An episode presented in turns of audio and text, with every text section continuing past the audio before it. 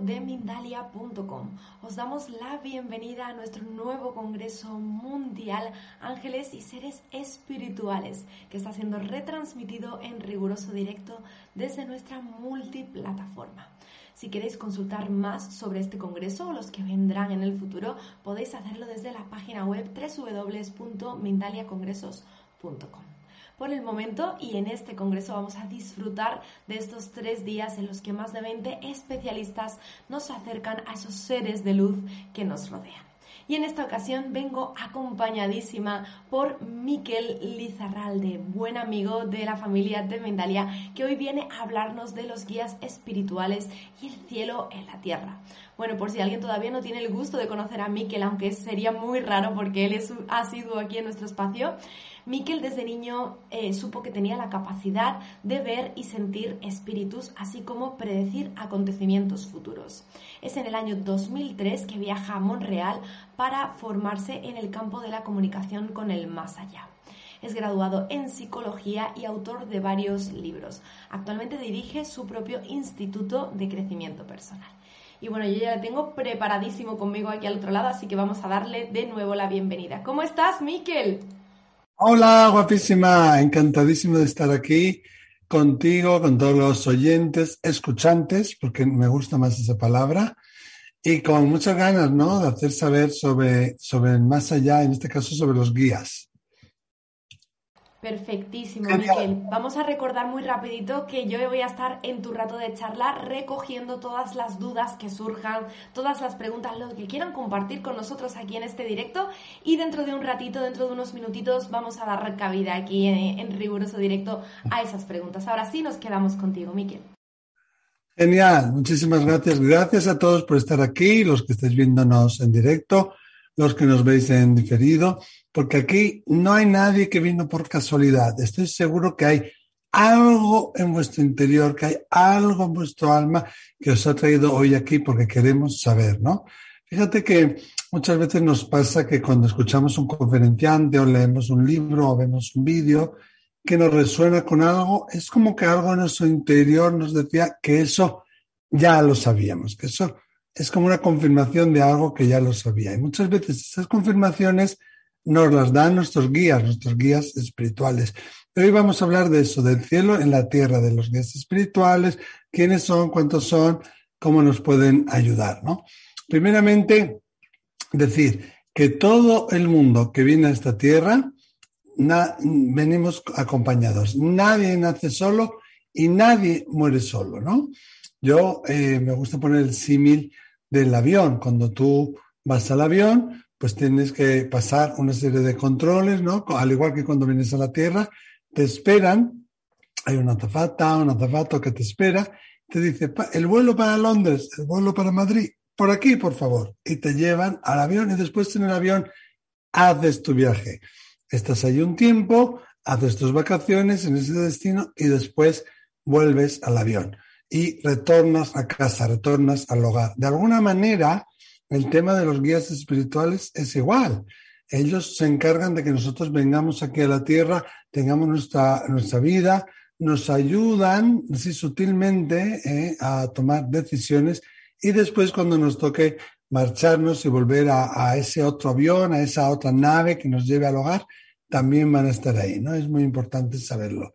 Y, y, y, y, bueno, ¿cómo es el proceso? Bueno, no sé si habéis visto la película Soul, de Disney. Si no lo habéis visto, os lo recomiendo encarecidamente, porque ahí hay cosas como cuando decidimos venir a la Tierra o cómo se eh, hace eh, la personalidad, que tienen mucho que ver con la realidad. Obviamente son dibujos animados y hay muchas cosas que, que son algo distintas, ¿no? Pero el, contexto y el trasfondo del mensaje es lo que importa. Antes de venir a esta tierra, nos reunimos con nuestros guías, pueden ser cientos, pueden ser cinco, seis, siete, depende, depende normalmente de la evolución del alma. Fíjate que uno consideraría, ¿no? Que cuanto más nueva es el alma, cuanto más nuevo eres en un lugar y menos sabes sobre ese lugar, más guías necesitas, ¿no? Y, un alma evolucionada y un alma que ya ha venido muchas veces a la Tierra, es como que necesita menos guías, menos protectores, menos azafatos.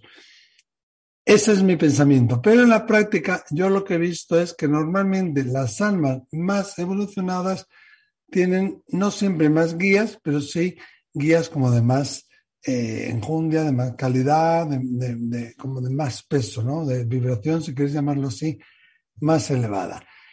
Cuando vamos a venir a la Tierra, decidimos no necesariamente este padre o esta madre, sino que decidimos qué aprendizajes vamos a vivir. Quiero aprender sobre la generosidad. Quiero tener la oportunidad de vivir en distintos lugares y aprender a qué es hacer un hogar y hacer mi nido. O quiero aprender sobre qué es la opción de sobreponerte a ti mismo, superarte a ti mismo y realizarte como persona. Bueno, esas oportunidades nos las van a dar nuestros padres y a veces vamos a elegir a la persona, pero normalmente lo que vamos a elegir es las enseñanzas que me va a dar esa persona. Y antes de venir a la Tierra, como se ve en la película Soul, que estás ahí a punto de zambullirte, se hace una reunión. Uno tiene una reunión con el consejo, se le llama, con los guías, con los seres de luz, y uno decide qué misiones vamos a tener, qué cosas vamos a aprender a la Tierra, también qué cosas vinimos a enseñar, porque todos somos enseñantes también ¿eh? en esta Tierra. Entonces tú dices, bueno, voy a aprender esto, lo que es hacer un hogar, voy a aprender lo que es la autosuperación, voy a aprender la generosidad. Y hay un consenso, entonces se va sumando uno como a esa personalidad, ¿no? Con ese anillo de personalidad que se ve ahí en la película Soul. Y de repente dice un guía tuyo, no, no, no, no, no, no. Pero esta asignatura que te quedó pendiente de la vez anterior, esto que te quedó sin hacer, te toca devolverlo, te toca volverlo a trabajar. Y tú dices, no, esto no, porque yo ya lo hice, yo no quiero. Ah, pero te quedó a medias. O no aprendiste lo que hay que aprender. O realmente no sentimos que hayas superado esta asignatura. Entonces, parte de esos aprendizajes van a ser elegidos por esos guías y el grosso va a ser elegido por ti mismo o también por el consejo. Y los guías dicen, no te preocupes, vamos a estar contigo, te vamos a ir acompañando siempre durante toda tu vida para recordarte, para hacerte saber, para guiarte, para reeducarte o redireccionarte por el camino que tienes que ir, ¿no? vamos a estar junto a ti. Entonces, cuando vamos a venir a la Tierra, pasamos por lo que se llama el campo astral, perdón, el campo astral, no confundirlo con el bajo astral, porque son dos cosas bien distintas. El campo astral es como, digamos, el espacio que está entre los mundos, el espacio que uno tiene que atravesar eh, entre vidas, ¿no? Cuando nace y también cuando muere. Y es una especie de sustancia, si quieres decirlo gelatinosa, si quieres decirlo blanquecina, ¿no? Si quieres decirlo así como opalino, ¿eh? aunque es difícil de ponerlo en palabras. Cuando uno lo ve, tiene tanta grandiosidad y tanta luminosidad que es difícil, el idioma no, no tiene palabras, yo creo, para describirlo.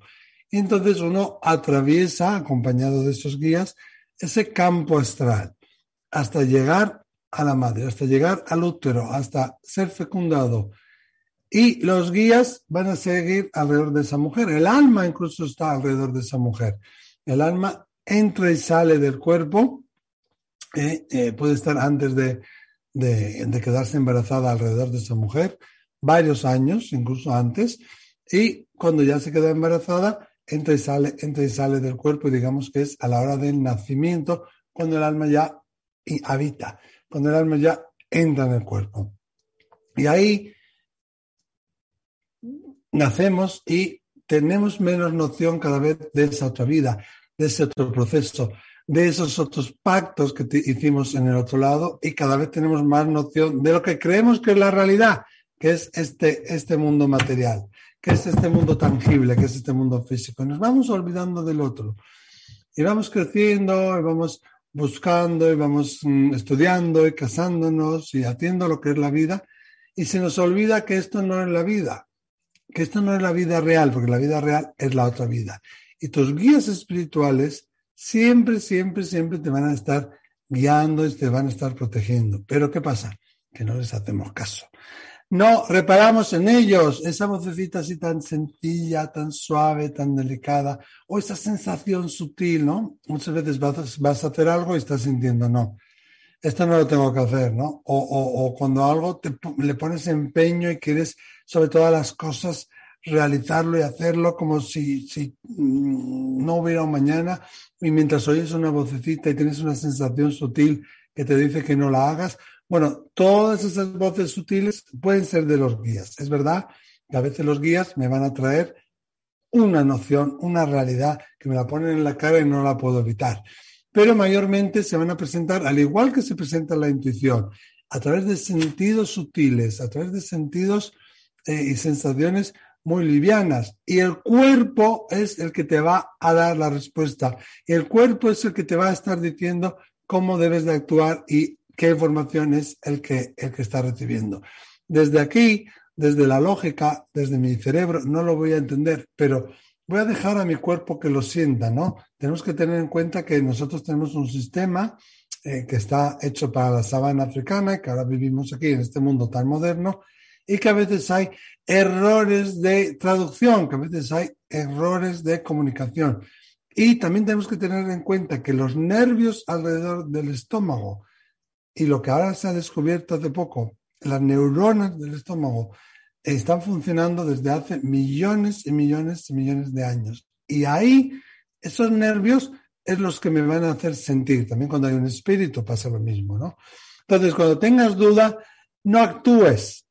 Espera, déjalo pasar. Y siente cómo esa idea te hace sentir en tu cuerpo. Y fíjate en esos nervios alrededor del estómago, porque eso es lo que te va a dar esa sabiduría, ¿no? O te va a dar, te va a ayudar a tomar a tomar noción, ¿no? Decíamos en la conferencia que es el cielo en la tierra, porque en realidad el cielo, la tierra, el aquí, el allí, el más allá, el más acá, son lo mismo. Nosotros no estamos separados de los otros mundos.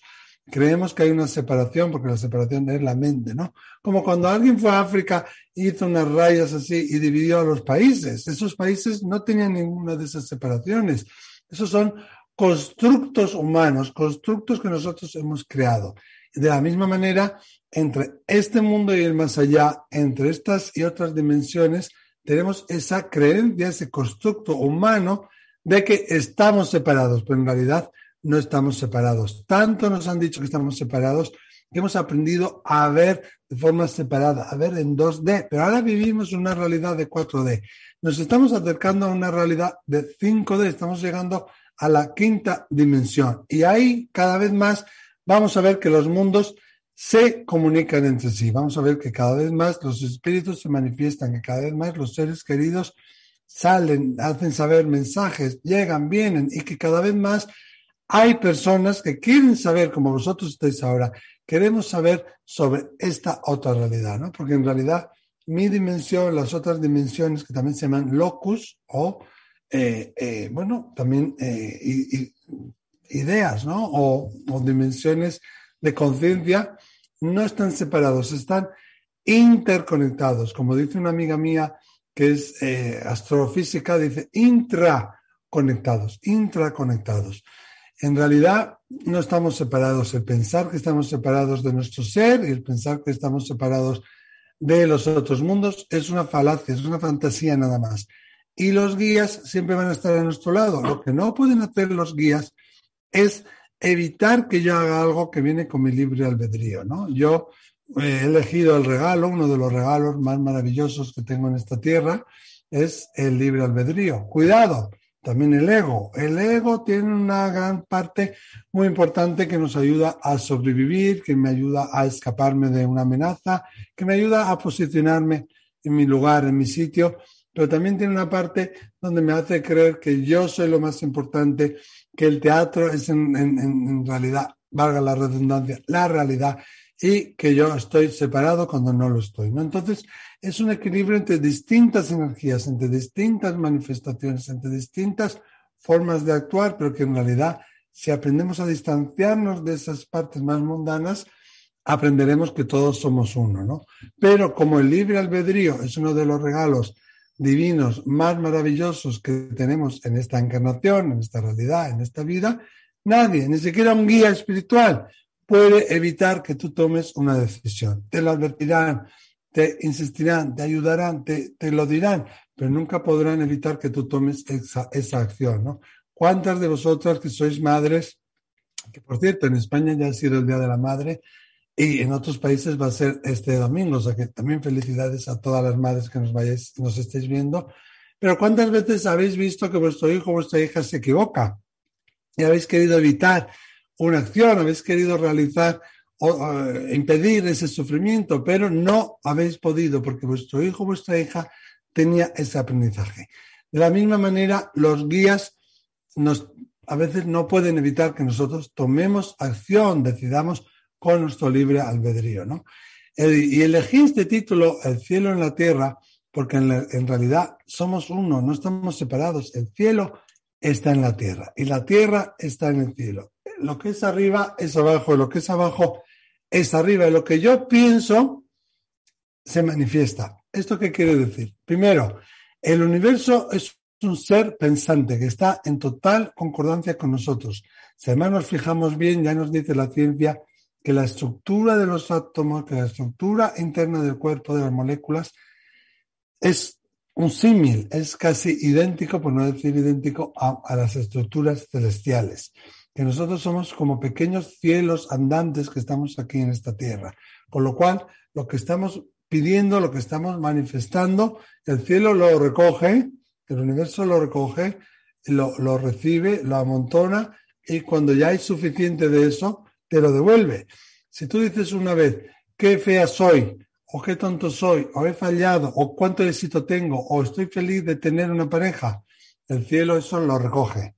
Y cuando ya se acumula muchas veces que dices eso, te lo devuelve en forma de realidad y acabas co-creando esa realidad. Tan fuerte es la conexión que no nos damos cuenta que es una extensión de nosotros mismos, que somos nosotros que nadie puede darte el poder, que no hay ningún gurú, que tú eres el gurú más importante que existe en tu vida. Y después estamos en conexión con todo, con eh, las plantas, con los animales, con los seres, también con los seres celestiales, aunque no los podamos ver. Eh, yo creo que en el futuro los niños no van a aprender en el colegio tanta matemática y tanta habilidad eh, lógico-matemática y tanta ciencia, que también, sino que aprenderán a desarrollar la mente, porque eh, mi visión es pues que todos seamos un poco eh, eh, videntes, todos seamos un poco medium y nos fijemos que solo poniendo la antena, solo poniendo la energía, se abren otras realidades. Entonces, eso me pasa a mí y podemos entrenárnoslo.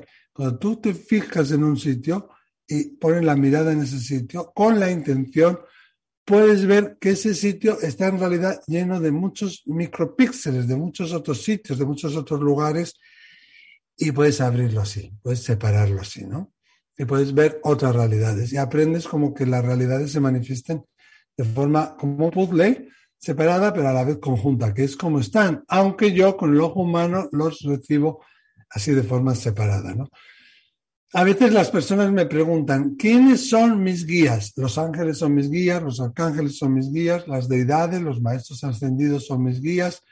No sé por qué en algunos lugares del mundo existe la creencia de que por un lado tengo mis guías y por el otro tengo mis ángeles, que los ángeles no son los guías, pero sí, los ángeles también pueden ser mis guías. Metemos dentro de los guías, dentro de esa categoría de los guías, a todos menos a mis familiares o personas que yo he conocido en la Tierra, personas como tú y como yo, que han tenido una encarnación terrenal normal, son protectores míos. Mi primo, mi padre, mi abuela, mi vecino, eh, mi, mi, mi compañero, son protectores que pueden venir a ayudarme. Pero ¿en qué se diferencia de los guías? Pues que los guías son omnisapientes y digamos que casi omnipotentes y sin embargo, un protector, un familiar tuyo, cuando va al otro lado, va con su personalidad, va con su esencia, va con su forma de ser y te va a poder ayudar, pero no siempre en todas las áreas y no siempre constantemente, porque a veces también hay permisos y hay como eh, rutas de venir o, o pasos que se abren y no siempre pueden venir y no siempre nos van a poder ayudar en lo que les pedimos, aunque los estemos sintiendo. Cuidado. Entonces, los guías son todos menos la gente terrenal que hayamos conocido, a no ser que sea alguien como puede ser una persona de bien que ha tocado muchos corazones, ¿no? Esa persona que ha conseguido una elevación de alma muy elevada aquí en la tierra, pues ya puede ser tu guía porque puede ya no necesitar encarnar más. A ver, encarnar más, perdón, que no se me oía bien. Entonces, los guías son aquellos que nunca encarnaron o eh, por, lo que han conseguido, ¿no? Por, digamos, por, por, el efecto que han conseguido en los corazones de los demás, no necesitan venir más, ¿no?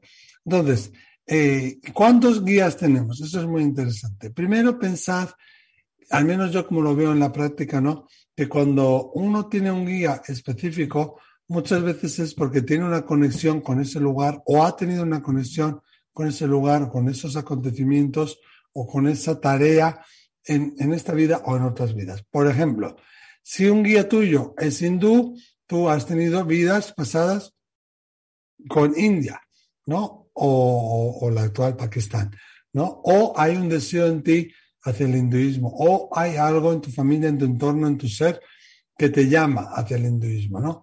O eh, de alguna manera ese guía tiene un aprendizaje, una enseñanza que aportarte a ti, ¿no? Se fueron, eh, no sé, me invento, luchadores, o se fueron eh, santos, o se fueron navegantes, o fueran lo que fueran, ¿eh? aquello por lo que se conoce, y un claro ejemplo es el de los arcángeles, vienen a ayudarte con ese don en concreto. Entonces, puede ser que yo tenga un guía en particular porque yo tengo una conexión con esa particularidad o porque la he tenido en una vida pasada y o porque ese guía tiene una cualidad, una característica que yo la necesito bien en este momento o bien por mi personalidad.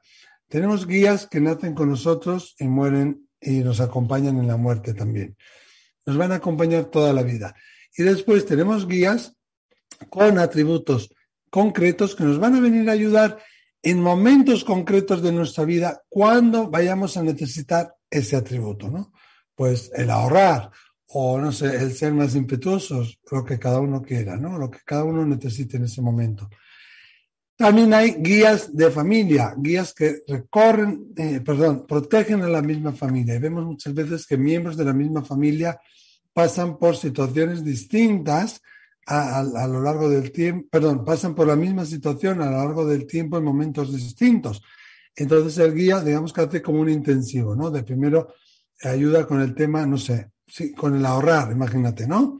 Pues con la madre, con el padre, con el hijo, con el yerno, con el sobrino, con el nieto y vemos que la familia pasa en distintos momentos por mismas sensaciones, por mismos eh, eh, momentos, por mismas situaciones. Y eso, ahí hay un guía familiar que ha venido en ese momento a apoyar a la familia, a ayudar a la familia y ayudar a que esa familia evolucione en conjunto, porque si uno aprende y los demás no, muchas veces no podemos evolucionar en conjunto. Tenemos una evolución individual y ese es uno de los regalos y también uno, de los fastidios de esta, de esta tierra, de este mundo, pero también venimos a una evolución global, como planeta, como ser humano, como raza, como familia de almas y como familia y como intelecto, como conciencia. Eso es muy importante también, ¿no? Y entonces siempre va a haber guías a los que yo pueda llamar, ¿no? Si yo tengo un problema muy grave eh, con una cosa en concreto y, yo tengo un abuelo que soluciona ese tema, voy a pedirle ayuda con ese tema a mi abuelo.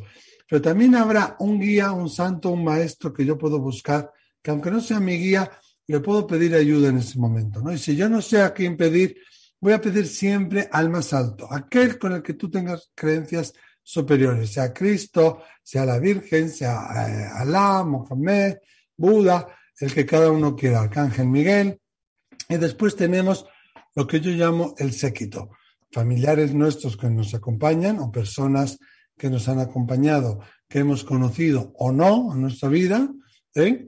y un grupo más exclusivo, más pequeño de guías. Y son unos seis o siete. Normalmente esa es la base, pero podemos tener cientos, ¿no? De hecho, yo os recomendaría que hicierais una meditación y pensarais, eh, eh, perdón, os hicierais una pregunta en la meditación ¿Cuántos guías tengo? Y que dejes venir la pregunta que te venga, la que sea, la respuesta, perdón, ¿eh? la respuesta. Entonces, en ese grupo concreto tengo el guía de la alegría, que es aquel guía que me hace hacer el tonto, eh, hace que yo me sea más desenfrenado, me disfrace, juegue, sea como un niño, ¿no? Y muchas veces, de hecho, son niños o se aparecen con forma de niños, ¿no? Y su objetivo es traerme alegría a mi vida, ¿no? También tengo el guardián, el guardián de la puerta, aquel que impide que entren cosas negativas en mí, aquel que me protege para que no me vengan cosas nocivas, negativas o duras, ¿no? Y, y, no es que haya una puerta y él se esté sentado en esa puerta, pero se le llama así, el guardián.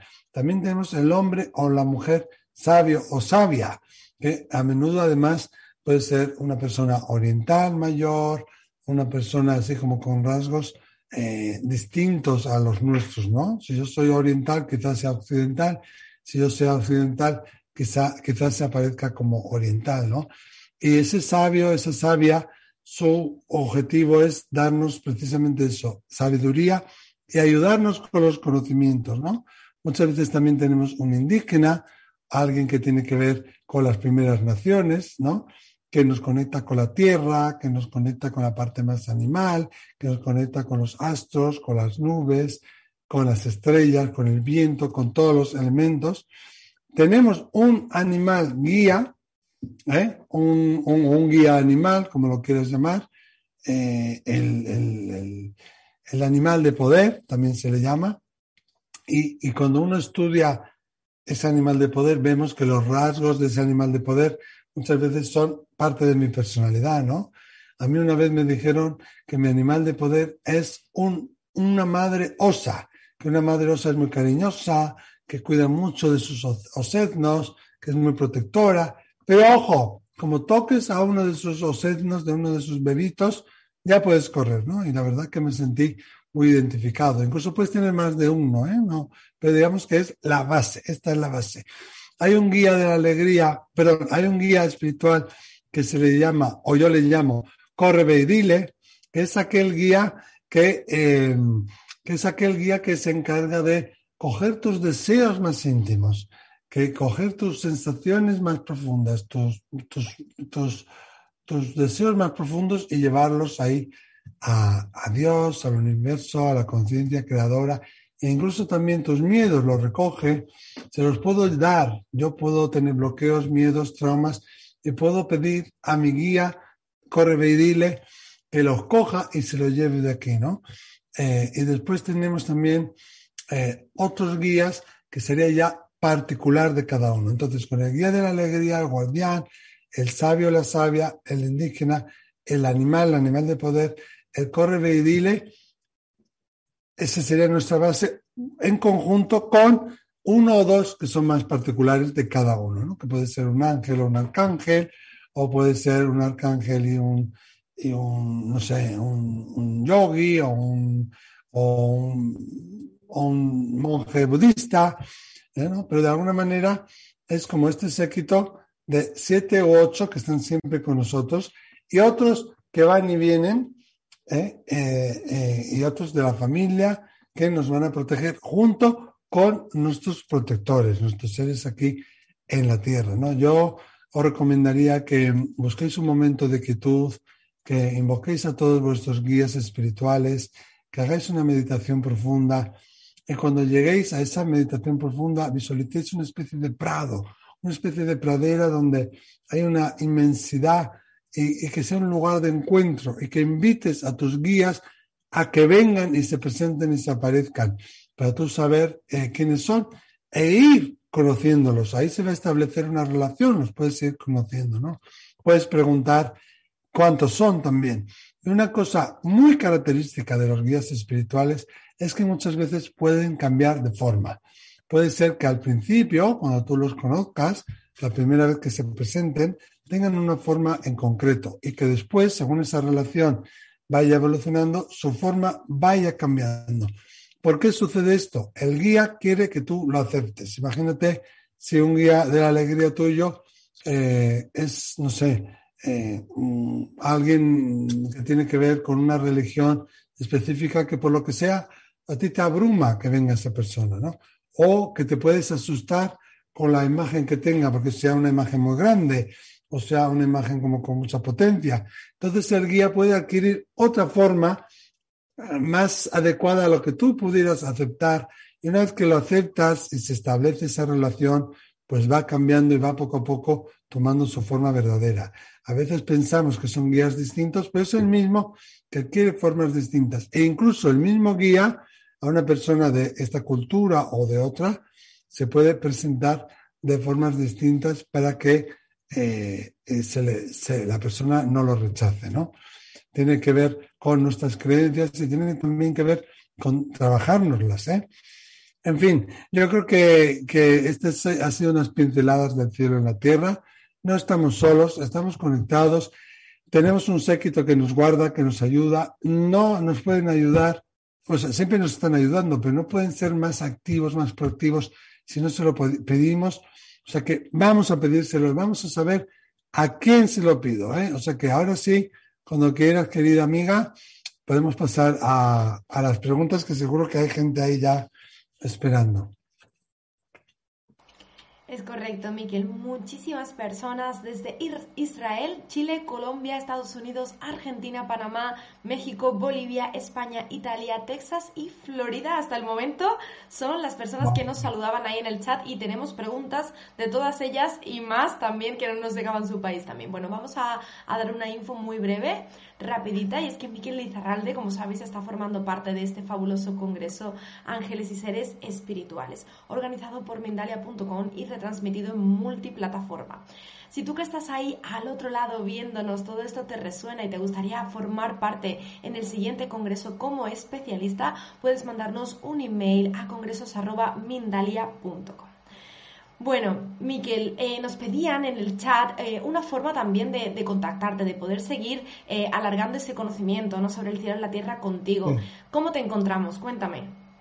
Hombre, lo más fácil yo creo que es mi página web, miquelizarralde.com, y ahí ya tenéis toda la, ¿sabes? Todo el YouTube, el Instagram, el Facebook, ahí lo pone, ¿no?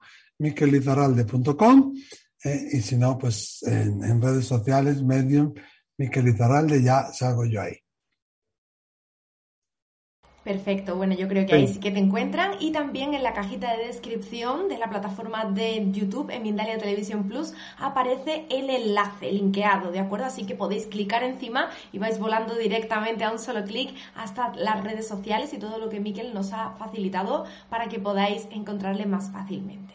Pues ahora sí, Miquel, vamos a comenzar, vamos a abrir esta parrilla de preguntas con la primera donación de la tarde que nos la ha realizado Agustín de Argentina, a ver si podemos darle ese regalito aquí en directo. Nos cuenta que su madre, llamada Liliana Noemí, se suicidó hace 19 años, un 14 de abril, y que coincidía justo ese día con el cumpleaños de su otro hijo, en este caso que era Ian, es el hermano de Agustín y le gustaría saber cómo está ella si, si, tuviese algo que compartir con sus hijos. Hombre, eh, mm, a mí me gustaría que nos hicieran preguntas un poco más generales sobre la temática, ¿eh? porque hoy estamos hablando del cielo y la tierra. Es un tema muy complejo el de los suicidios, el de las personas que deciden marcharse de esta manera y, muchas veces llevan acarreada en sí mismo, eh, consigo mismos, el, el, sufrimiento y el estigma, ¿no? Y lo que quieren simplemente cuando se marchan de esta manera eh, es marcharse y terminar con el dolor.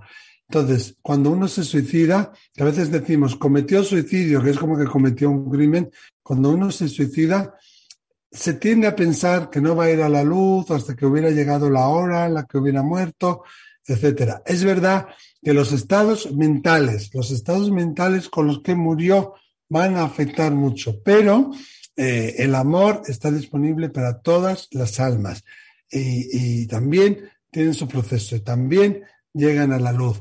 Entonces yo te diría, Agustín, cuando conecto contigo eh, y con tu madre, veo una mujer más bien como de cara redonda. Es muy difícil porque no te tengo delante, no tengo tu voz, no tengo nada.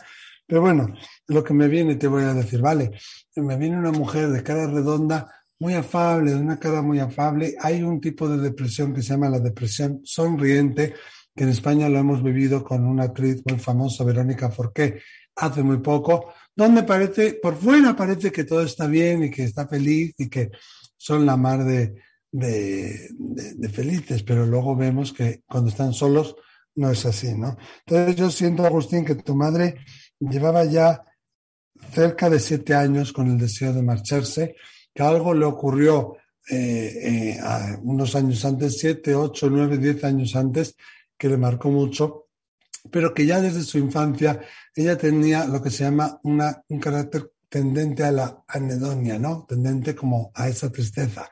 Y yo la veo como muy redondita la cara, unas mejillitas así, muy afable, es una mujer de bien, me enseña un rosario, ¿eh? no sé si tú tienes el rosario de ella, pero ella me enseña un rosario, y, y, cuando ores y cuando reces, estás ayudando a ella.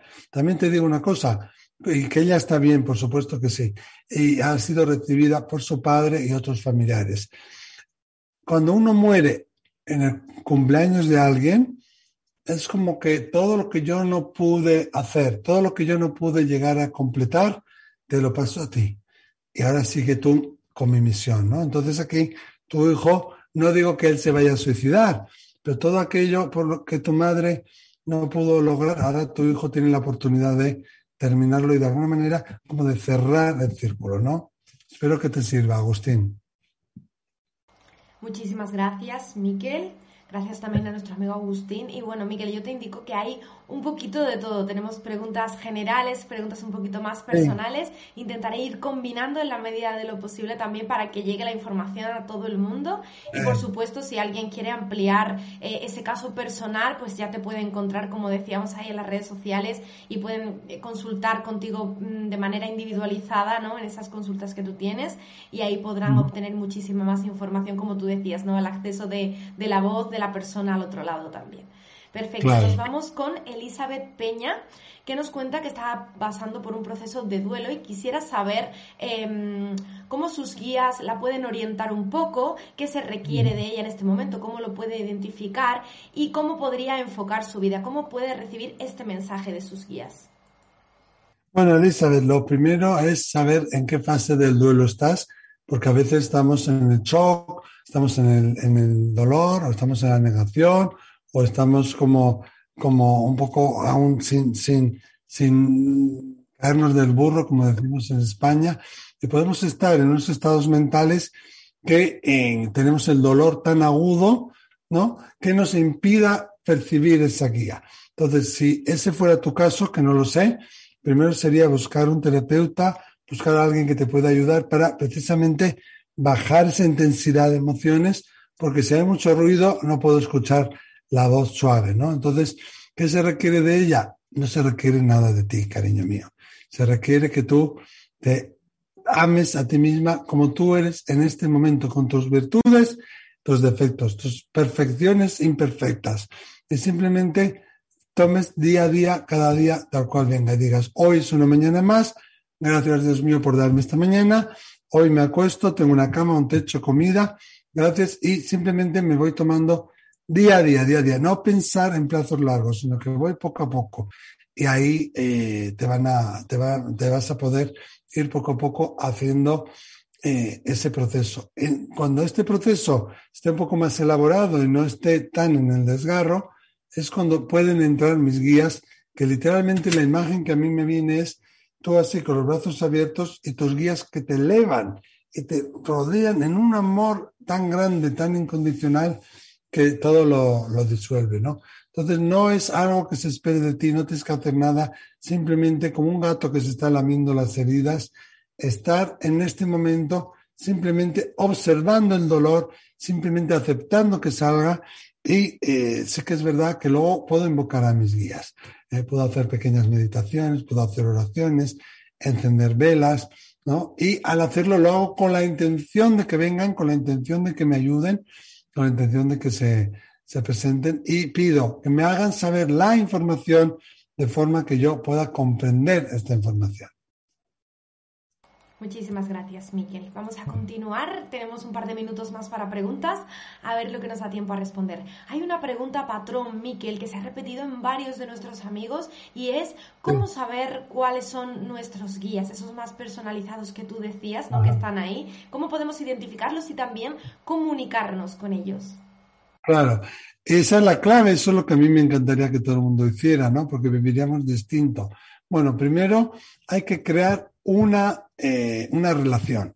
Entonces voy a buscar un lugar en mi casa donde, que siempre sea el mismo, a poder ser solo para este objetivo, solo para esto, y si no, pues bueno, lo pongo muy bonito y lo arreglo como pueda cuando vaya a hacer esto, y hago una meditación, o hago, estoy en quietud, y en esa quietud, en esa meditación, les llamo, los invoco, les pido que vengan y les pido que se muestren. Entonces, es una relación de a dos o a más bandas que lleva tiempo. Entonces, bueno, pues hay que ir cultivándola. Los guías tienen que ver que tú eh, estás siempre disponible a una hora, que tú cuando dices que vas a estar, estarás, que tú cuando prometes que vas a poner una vela por ellos o hacer algo por ellos, lo haces.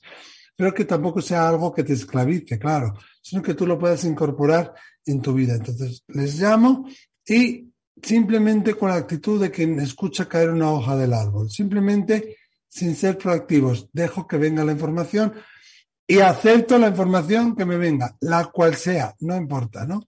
Y sí es muy importante cuando me levante en mi día a día, cuando vaya al autobús, cuando vaya por la calle, esté haciendo algo mecánico, tome ratos para recordarme a mí mismo. Ah, ahí están los guías. Voy a llamarles a mis guías. Oye, venid, oye, estoy, estoy atento. Sea, voy haciendo como pequeños momentos a lo largo del día donde yo me abro a la posibilidad de que pudieran venir mis guías, ¿no? Entonces voy creando como, como esos vínculos. Al final se trata de crear un vínculo afectivo, de crear una relación y dentro de esa relación ellos se irán presentando y me irán diciendo cosas y me irán, se irán mostrando a mí. Vamos a por la última pregunta de la tarde, en este caso Marisa Vicente, que también realizaba donación.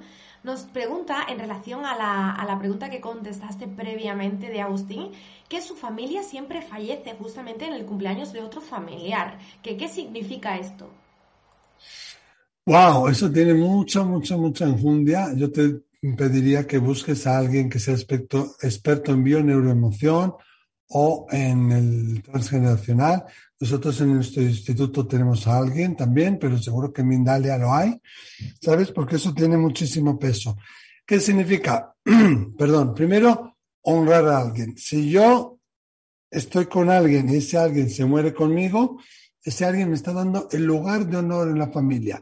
Y si alguien muere el día de mi cumpleaños, me está dando un sitio muy importante en la familia y de alguna manera es como que me da su bastón, me da su testigo para que yo continúe con las cosas buenas que aquellas personas no pudieron hacer, ¿no? Para que yo cierre el círculo. Si no tengo cuidado, eh, las cosas más duras o las cosas más difíciles también pueden de alguna manera pasarme. Es como que yo me voy, no me dio tiempo de hacer ese trabajo, te escojo a ti y te escojo a ti para que tú continúes esto, pero también te libero de las cargas que pudieras tener. Pero cuidado, porque puede haber otras cargas de este otro familiar que sin querer yo me los puedo llevar, ¿no? Y, y por eso creo que hace falta alguien experto que me enseñe esto y me, me comunique cómo, cómo es y cómo se da, eh, porque es dentro de una terapia, pero también te está eligiendo como el continuador, te está dando un lugar muy importante de eh, solucionar,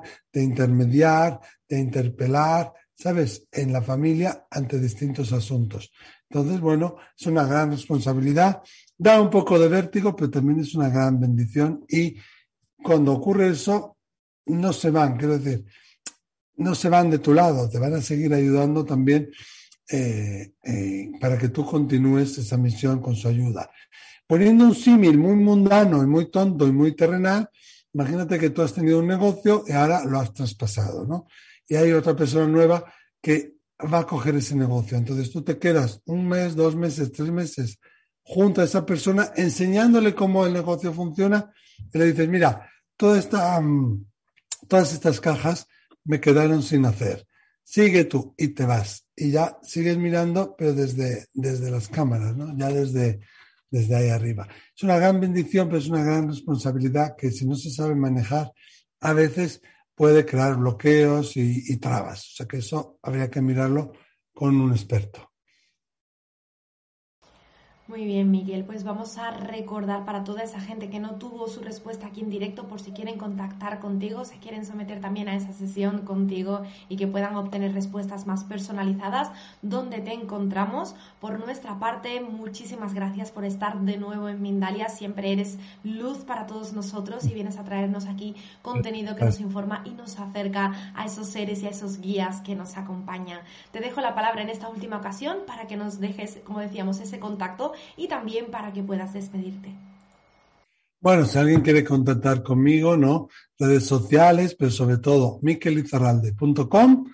Ahí está el teléfono, ahí está el email, ahí están las redes sociales y, ahí está todo, ¿no? Eso es lo más fácil. miquelizarralde.com y ahí veréis también el instituto que llevo y todo.